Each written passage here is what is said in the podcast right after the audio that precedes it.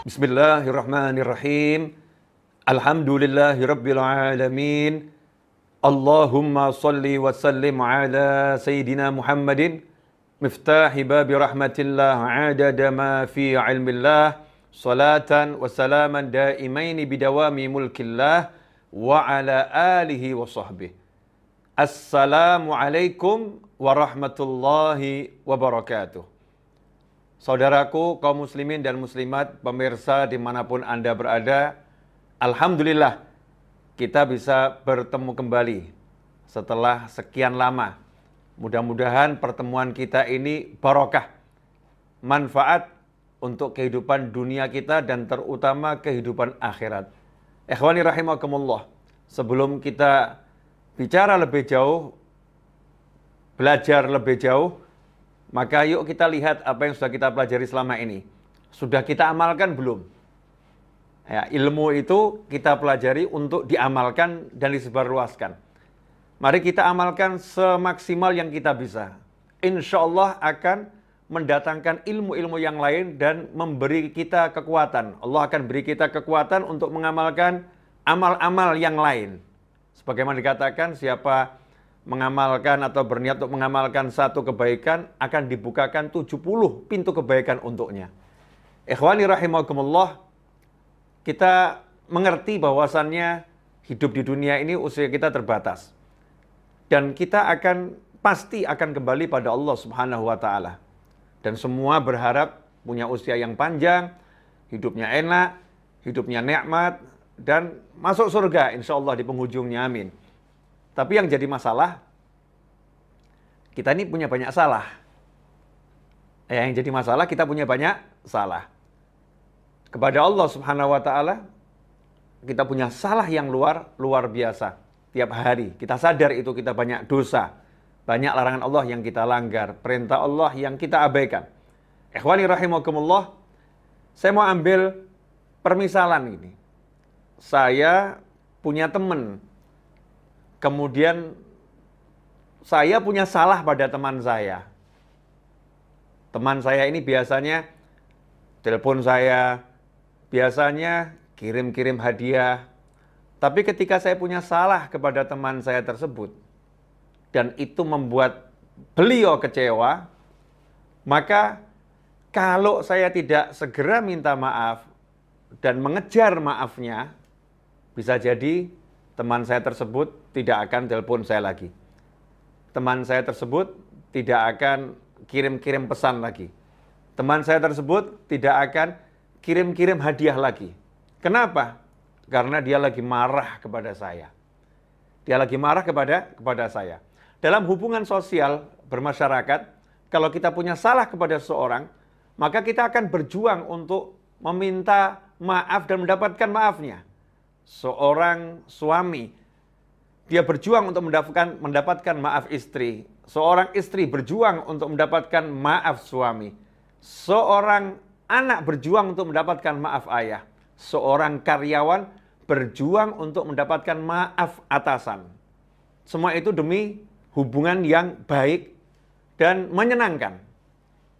Tapi masalahnya kok nggak begitu ya kalau kita punya salah sama Allah Ta'ala. Kenapa kita nggak mengejar ampunan Allah? Kenapa kita nggak mengejar maaf Allah? Apakah memang kita siap dimarah oleh Allah Subhanahu wa taala? Apakah kita memang siap uh, mendapatkan siksa? Nauzubillah min dzalik. Ikhwani rahimakumullah. Inilah sumber uh, berbagai permasalahan. Inilah sumber uh, berbagai hal yang tidak menyenangkan dalam kehidupan dunia kita. Berbagai hal yang tidak tidak kita inginkan dalam kehidupan dunia. Sehingga Allah memberi kita hukuman-hukuman untuk menghapuskan dosa kita tersebut. Ya Allah memberi kita berbagai ujian untuk menghapuskan dosa-dosa kita tersebut. Tentunya kita pengen, ya, tidak diberi ujian yang tidak menyenangkan. Kita pengen dosa kita terampuni dan kita hidup dalam keadaan senang. Dan sebetulnya itu uh, sudah diajarkan oleh Allah Subhanahu wa taala bahkan kepada baginda Muhammad sallallahu alaihi wasallam yang maksum, yang terlindungi dari berbagai kesalahan dan tidak mungkin berbuat dosa. Allah sendiri dalam surat Muhammad ayat 19, Allah memerintahkan Nabi Muhammad SAW untuk beristighfar minta ampun kepada Allah Subhanahu wa taala sebagaimana Allah wahyukan fa'lam annahu la ilaha illallah wastaghfir li walil mu'minina wal mu'minat. Kata Allah Subhanahu wa taala fa'lam ketahuilah sungguhnya tidak ada Tuhan kecuali Allah wastaghfir li dzambika dan beristighfarlah minta ampun untuk kesalahanmu walil mu'minina wal mu'minat dan untuk kesalahan dosa-dosa orang yang beriman baik laki-laki maupun perempuan. Rasulullah SAW tidak pernah berbuat salah, tidak pernah berbuat dosa. Tetapi untuk memberikan contoh kepada umatnya, kepada kita semua, Allah Subhanahu wa taala merintahkan Rasul untuk beristighfar. Dan sebuah kemuliaan Allah juga merintahkan Nabi Muhammad SAW untuk memintakan ampun bagi seluruh mukmin laki-laki maupun perempuan. Rasulullah mintakan ampun untuk umatnya. Ini kemuliaan buat kita semua dimintakan ampun oleh Nabi Muhammad SAW. Maka Ketika Nabi SAW ditanya, Ya Rasulullah, apakah engkau beristighfar kepada Allah subhanahu wa ta'ala? Maka Rasul menjawab, iya. Di antaranya Nabi Muhammad SAW disebutkan, Idan surafa min solatihi istaghfara thalatha. Rasulullah SAW itu manusia, makhluk Allah, yang sholatnya terbaik dari semua makhluk Allah Ta'ala. Tetapi selepas salam, Rasulullah SAW istighfar, minta ampun sama Allah. Astagfirullah, astagfirullah, astagfirullah. Selepas sholat, istighfar, astagfirullah, astagfirullah selama tiga kali sebelum melakukan yang lain. Wa an Abi Hurairah radhiyallahu anhu juga disebutkan dari Abu Hurairah radhiyallahu anhu qala sami'tu Rasulullah sallallahu alaihi aku mendengar bahwasannya Rasulullah sallallahu alaihi wasallam bersabda wallahi inni la astaghfirullah wa atubu ilaih fil yomi akthar min sab'ina marrah rawahul Bukhari demi Allah sesungguhnya aku itu setiap hari beristighfar dan minta ampun dan bertobat kepada Allah Ta'ala, minta ampun dan bertobat pada Allah Ta'ala, akthar min sab'ina marrah. Lebih dari 70 kali. Rasulullah SAW yang nggak punya, gak punya dosa yang maksum dan tidak mungkin berbuat salah dan dosa, beliau minta ampun, istighfar, dan bertobat lebih dari 70 kali. Rawahul Bukhari. Hadis yang sangat sahih. Dalam hadis yang lain, Sayyidina Abdullah bin Umar radhiyallahu anhuma berkata, Kunna na'udu li Rasulillah sallallahu alaihi wasallam fil majlis mi'ah marrah. Dahulu kami menghitung sekali duduk Nabi Muhammad SAW itu membaca 100 kali kalimat seperti ini. Rabbi gfirli wa tub alayya innaka antat tawwabur rahim. Rabbi gfirli ya Allah ampuni aku wa tub alayya dan berilah aku tobat terima tobatku innaka antat tawwabur rahim. Sungguhnya engkau maha menerima dan beri tobat dan engkau maha penyayang. Nabi kita Muhammad SAW yang suci, yang di, dilindungi oleh Allah SWT dari segala hal. Rasulullah istighfar sekali duduk 100 kali. Ikhwani rahimakumullah. Hadis ini diriwayatkan oleh Abu Dawud, Tirmidzi dan juga ulama-ulama yang yang lain. Kemudian kalau kita setelah mendengar hadis-hadis yang saya sebutkan di atas, malu rasanya kita ini dosa kita banyak, salah kita banyak, sholat kita belum benar, mata kita maksiatnya, masya Allah, lewat ini lewat handphone, lewat tablet, lewat nyata, mata kita ini berkeliaran pada hal-hal yang yang tidak diridhoi Allah Taala, yang haram, sering kali kita lakukan. Tetapi mana istighfar kita? Mana minta ampun kita pada Allah Subhanahu Wa Taala? Mana telah, uh, kita meneladani Nabi Muhammad SAW? Kita duduk, bahkan duduk itu kita tidak baca kalau mau bangun, ya orang mau bangun dari duduk disunahkan baca doa kafaratul majlis. Bangun dari duduk itu disunahkan baca doa kafaratul majlis. Cuma satu kali. Subhanakallahumma bihamdika ashadu an la ilaha illa anta astaghfiruka wa atubu ilaik. Ini satu kali kalau mau mau bangun dari duduk. Kapan pun duduknya, di mana pun duduknya, disunahkan baca doa kafaratul majlis. Sehingga kalau kita baca doa itu, apa yang terjadi di majlis dari keburukan, insya Allah diampuni oleh Allah Subhanahu Wa Taala. Itu pun terlewatkan. Habis salam kita bahkan ketika imam astagfirullah, astagfirullah, astagfirullah, kita nggak ngikuti, kita diam saja, kita melamun. Kita merasa hidup ini seperti nggak perlu minta ampun sama Allah Ta'ala. Nggak perlu kita minta maaf atas kesalahan-kesalahan kita yang begitu banyak pada Allah Subhanahu wa Ta'ala. Ikhwani rahimakumullah. Tentu ada dampaknya buat buat diri kita, buat fisik kita, buat jiwa kita, buat seluruh urusan kita, bisnis kita, keluarga kita, dalam kehidupan bermasyarakat. Kesalahan kita pada Allah pasti berdampak. Jika kesalahan kita pada manusia yang lain itu punya dampak yang luar biasa, lantas bagaimana kesalahan kita pada Allah Subhanahu wa taala? Uh, Rasulullah SAW juga mengajarkan sebagaimana diriwayatkan oleh Sayyidina Abu Darda radhiyallahu anhu tentang perintah Allah dalam surat Muhammad ayat 19, "Wastaghfir li dzambika walil mu'minin wal mu'minat." Uh, Allah memerintahkan agar Rasulullah SAW memintakan ampun untuk mukminin dan mukminat. Maka Rasul mengajarkan Nabi Muhammad SAW dalam hadis yang diriwayatkan oleh Abu Darda radhiyallahu anhu Man istaghfara lil mu'minina wal mu'minat kulla yawmin sab'an wa isrina marrah aw khamsan wa isrina marrah kana minal ladzina yustajabu lahum wa yurzaku bihim ahlul ard. Rawahu Tabrani. Hadis riwayat Imam Tabrani. Kata Nabi Muhammad SAW barang siapa yang satu hari itu setiap hari memintakan ampun untuk mukminin dan mukminat orang-orang beriman laki-laki maupun perempuan sebanyak 27 kali atau 25 kali maka dia yang membaca istighfar untuk mukminin dan mukminat 27 atau 25 kali, dia termasuk orang-orang yang yustajabu lahum, yang doanya diterima oleh Allah Ta'ala. Doanya dikabulkan oleh Allah Ta'ala, bahkan wa yurzaku bihim ahlul arad. Berkat orang-orang yang seperti itu, yang dibuka bumi ini diberi rezeki oleh Allah Subhanahu wa Ta'ala. Jadi ini orang-orang yang yang mulia. Uh, saya yang diajarkan guru saya, almarhum Habib Anis bin Abdul Habsyi, itu membaca habis sholat subuh di antaranya Astaghfirullah lil mu'minina wal mu'minat sebanyak 27 kali. Astaghfirullah lil mu'minina wal mu'minat dengan tulus ya kita memintakan ampun untuk saudara kita mukminin dan dan mukminat. Sehingga mungkin ada orang yang terlelap dalam tidur, ada orang yang lagi bermaksiat pada Allah Ta'ala, saudara mukmin yang lain memintakan ampun untuknya. Ikhwani rahimakumullah. Nah ini uh, istighfar yang dilakukan oleh Nabi Muhammad SAW istighfar yang Rasul mengajak umatnya juga untuk mintakan ampun bagi mukminin dan mukminat yang yang lain. Tentunya eh, setelah mendengar semua ini kita mudah-mudahan dapat taufik ya untuk memperbanyak istighfar. Nah, apa manfaatnya istighfar? Apa keutamaan istighfar?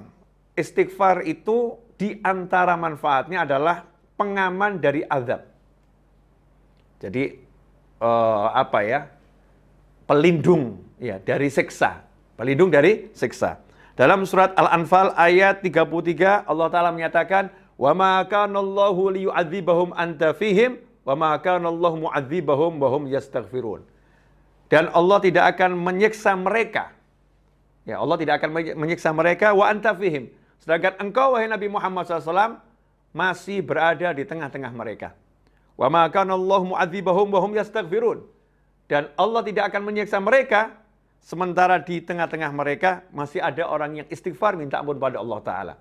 Di antara tafsir ayat ini adalah ayat yang di awal tadi dan Allah tidak akan menyiksa mereka sementara engkau berada di tengah-tengah mereka disebutkan ayat ini turun di di Mekah saat Nabi Muhammad SAW berada di Mekah.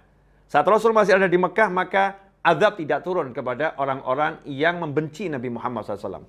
Nah setelah Nabi hijrah, ya setelah Nabi hijrah ke Madinah, azab juga tidak turun kepada orang-orang yang membenci Nabi Muhammad SAW di Mekah. Nggak turun azab kepada mereka semua. Kenapa? Karena masih ada uh, sahabat yang belum hijrah. Masih ada sahabat yang berada di Mekah dan sahabat ini aktif beristighfar kepada Allah Subhanahu wa taala. Sehingga para sahabat mengatakan, para tabi'in mengatakan, para ulama mengatakan, siapa yang rajin istighfar, maka dia akan menjadi pengaman untuk dirinya dan untuk keluarganya untuk dirinya dan untuk teman-temannya dari azabnya akan turun kepada dirinya maupun kepada keluarganya, pada teman-temannya. Ahli istighfar. Karena itu, ikhwani rahimakumullah, kita sadar kita banyak dosa. Agar kita aman di dunia, aman di akhirat. Maka ini pegangan kita, minta ampun sama Allah Ta'ala. Minta ampun, astagfirullah. Ya Allah, aku minta ampun kepadamu. Astagfirullah. Ya Allah, aku minta ampun kepadamu. Dengan kita hayati dan sungguh-sungguh. Ikhwani rahimakumullah. Kalau kita ini mengalami rezeki yang seret, bisnis yang amburadul, kehidupan keluarga yang porak-poranda, dan hati yang gak enak, hati yang penuh dengan rasa suntuk, yang sedikit-sedikit suntuk, sedikit-sedikit sedih, susah. Ikhwani rahimakumullah, istighfar ini adalah obatnya. Istighfar ini adalah obatnya. Kita masih ingat bagaimana Nabi Nuh alaihissalam menasihatkan kepada umatnya dan itu diabadikan Allah Ta'ala dalam surat Nuh ayat 10 sampai 12. Ghaffara yursilis samaa'a 'alaikum midrara wa yumditkum bi amwalin wa banin wa yaj'al lakum jannatin wa yaj'al lakum anhara. Kata Allah Ta'ala, Nabi Nuh mengucapkan di situ, Fakultu, maka aku Nuh berkata, Istighfiru Rabbakum. Kalian semua hendaknya istighfar, minta ampun kepada Tuhan kalian. Saat itu kaum Nabi Nuh mengalami paceklik yang luar biasa. Bertahun-tahun tidak turun hujan, banyak hewan yang yang mati, banyak tanaman yang mati. Tanah kering semua. Sehingga kehidupan ekonomi, kehidupan sosial itu terancam hancur. Saat itulah Nabi Nuh ngasih solusi. Apa solusinya? Solusinya, istaghfiru rabbakum. Minta ampunlah kepada Tuhan kalian. Innahu kana ghafaro. Karena Allah itu sangat suka memberi ampunan. Allah tuh suka ngasih ampunan. Ada orang yang berat ngasih maaf. Tapi Allah dengan semua kekuasaan yang maha kuasa, kekuatan yang maha kuat. Allah dengan semua yang semuanya dan miliknya Allah Subhanahu wa taala, kita-kita yang salah sama Allah ini sama Allah disuruh minta maaf sama aku. Aku ampuni dan aku suka orang yang minta maaf. Ini saking maha sayangnya Allah kepada kita semua hamba-hambanya. Kalau itu dilakukan, yursilis sama alaikum midroro. Masalah yang nomor satu, tidak adanya air, paceklik yang luar biasa, maka langsung sama Allah Ta'ala diselesaikan. Allah akan mengirimkan hujan yang lebat dari langit untuk menghapuskan semua kekeringan dan semua uh, sumber air yang kering akan diganti oleh Allah Subhanahu wa taala. Wa yumditkum bi amwalin wa banin. Dan Allah akan beri kalian kekuatan, pertolongan dan berikan dengan memberikan anak yang banyak, uh, harta yang banyak, bi amwalin, dengan harta yang beraneka ragam dan banyak. Wa banin dan Allah akan berikan anak keturunan kepada kalian semua. Wa yaj'al lakum jannati wa yaj'al lakum anhara. Allah akan berikan kalian kebun-kebun dan Allah memberikan sungai-sungai yang mengalir di dalamnya. Ikhwani rahimakumullah. Indahnya Al-Qur'an dikatakan di sini wa yumditkum bi amwalin wa banin. Allah akan beri kalian kekuatan dengan harta yang banyak dan anak yang banyak. Karena ada orang yang punya harta tapi nggak punya anak. Ada orang yang punya anak tapi nggak punya harta. Maka itu tidak lengkap kebahagiaannya. Tetapi Allah katakan orang yang rajin istighfar ini diberi harta yang banyak dan diberi anak yang banyak. Sehingga anaknya tidak jadi masalah dan hartanya akan bawa kebahagiaan untuknya. Ikhwani rahimakumullah. Sehingga Sayyidina Hasan Al-Basri radhiyallahu anhu ketika datang orang yang nggak punya anak lapor kepada beliau, "Wahai imam, saya ini nggak punya anak keturunan, beri saya amalan." Beliau pun mengatakan, "Bacalah istighfar." Nggak lama datang lagi seseorang yang mengatakan, "Wahai imam, ya, saya ini rezekinya sempit, hidup saya susah, ya, ekonomi saya porak-poranda, beri saya amalan." Imam Hasan Al-Basri pun mengatakan radhiyallahu anhu, "Bacalah istighfar." Setelah orang-orang itu pulang, murid-muridnya bertanya, "Wahai imam, setiap orang yang datang, yang satu minta keturunan, yang satu minta rezekinya lancar. Kenapa engkau beri amalan yang sama? Ya, amalannya istighfar, bukan amalan yang berbeda. Maka beliau menjawab, yang ngomong bukan saya, tapi yang ngomong Allah Subhanahu wa taala yang tercantum dalam surat Nuh ayat 10 sampai 12. Di antaranya wa yumditkum bi amwalin wa banin dan Allah akan beri kalian kekuatan dengan harta yang beraneka ragam dan jumlahnya banyak dan anak keturunan yang banyak. Ikhwani rahimakumullah. Di antara manfaat istighfar yang lain adalah uh, sebagaimana yang disampaikan oleh Sayyidina Abdullah bin Abbas radhiyallahu taala anhuma dari Nabi Muhammad SAW di mana Rasulullah wasallam bersabda, "Man lazimal istighfar ja'alallahu lahu min kulli hammin farajan wa min kulli dhikin makhraja wa razaqahu min haitsu la yahtasib." Riwayat Abu Dawud dan Nasai serta Ibnu Majah dan Hakim dan Baihaqi. Nah, ini hadis yang yang memberi kita semangat untuk semakin rajin istighfar. Man lazimal istighfar, kata Nabi Muhammad SAW. Siapa yang tekun, continue, terus menerus beristighfar, istiqomah tiap hari, ja'alallahu lahu min kulli hammin farajan. Maka Allah akan menjadikan untuknya apa pun rasa suntuknya min kulli hammin, apa pun rasa suntuknya, apa pun penyebab rasa suntuknya, maka Allah akan menjadikan untuknya faraja, jalan keluar. Jadi suntuk itu kalau datang langsung Allah berikan jalan keluar agar suntuknya hilang. Dihapus suntuknya oleh Allah SWT untuk orang yang ahli istighfar. Wa min kulli dzikin. Kalau dia dalam kesulitan, dalam kesempitan, kalau kata orang Jawa sudah kepepet, ya tidak bisa gerak, min kulli sempitnya luar biasa, makhraja. Allah akan selalu memberikan jalan keluar. Dikasih solusi oleh Allah Subhanahu wa buat orang yang rajin istighfar. Wa razaqahu min haitsu la yahtasib. Dan untuk urusan rezekinya, tidak pernah dia bisa mikir. Kenapa? Karena Allah akan beri dia rezeki min haitsu la Dari arah yang tidak pernah bisa dia pikirkan. Surprise rezekinya dari Allah SWT. Kejutan-kejutan dari Allah SWT. Min haitsu la Gak bisa diperhitungkan. Baik bisa dikira-kira. Allah akan berikan surprise rezekinya untuk orang-orang yang rajin istighfar. Ikhwani rahimakumullah. Sebagai penutup eh, dari kajian kali ini adalah tentang Sayyidul Istighfar.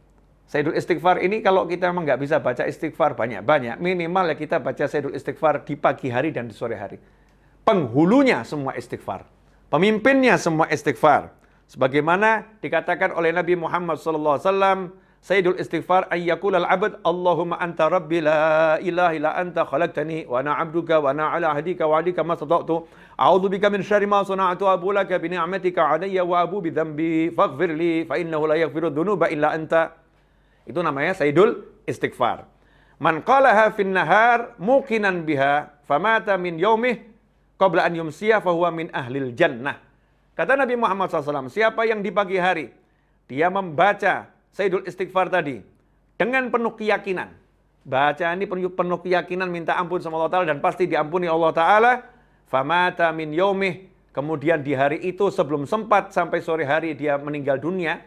Siang hari meninggal dunia sore hari sebelum matahari tenggelam dia meninggal dunia, fahuwa min ahlil jannah, maka dijamin dia ahlul jannah. Dia semasuk penghuni surga. Wa man qalaha minal lail fahuwa muqinun biha famata qabla an yusbiha fahuwa min ahlil jannah.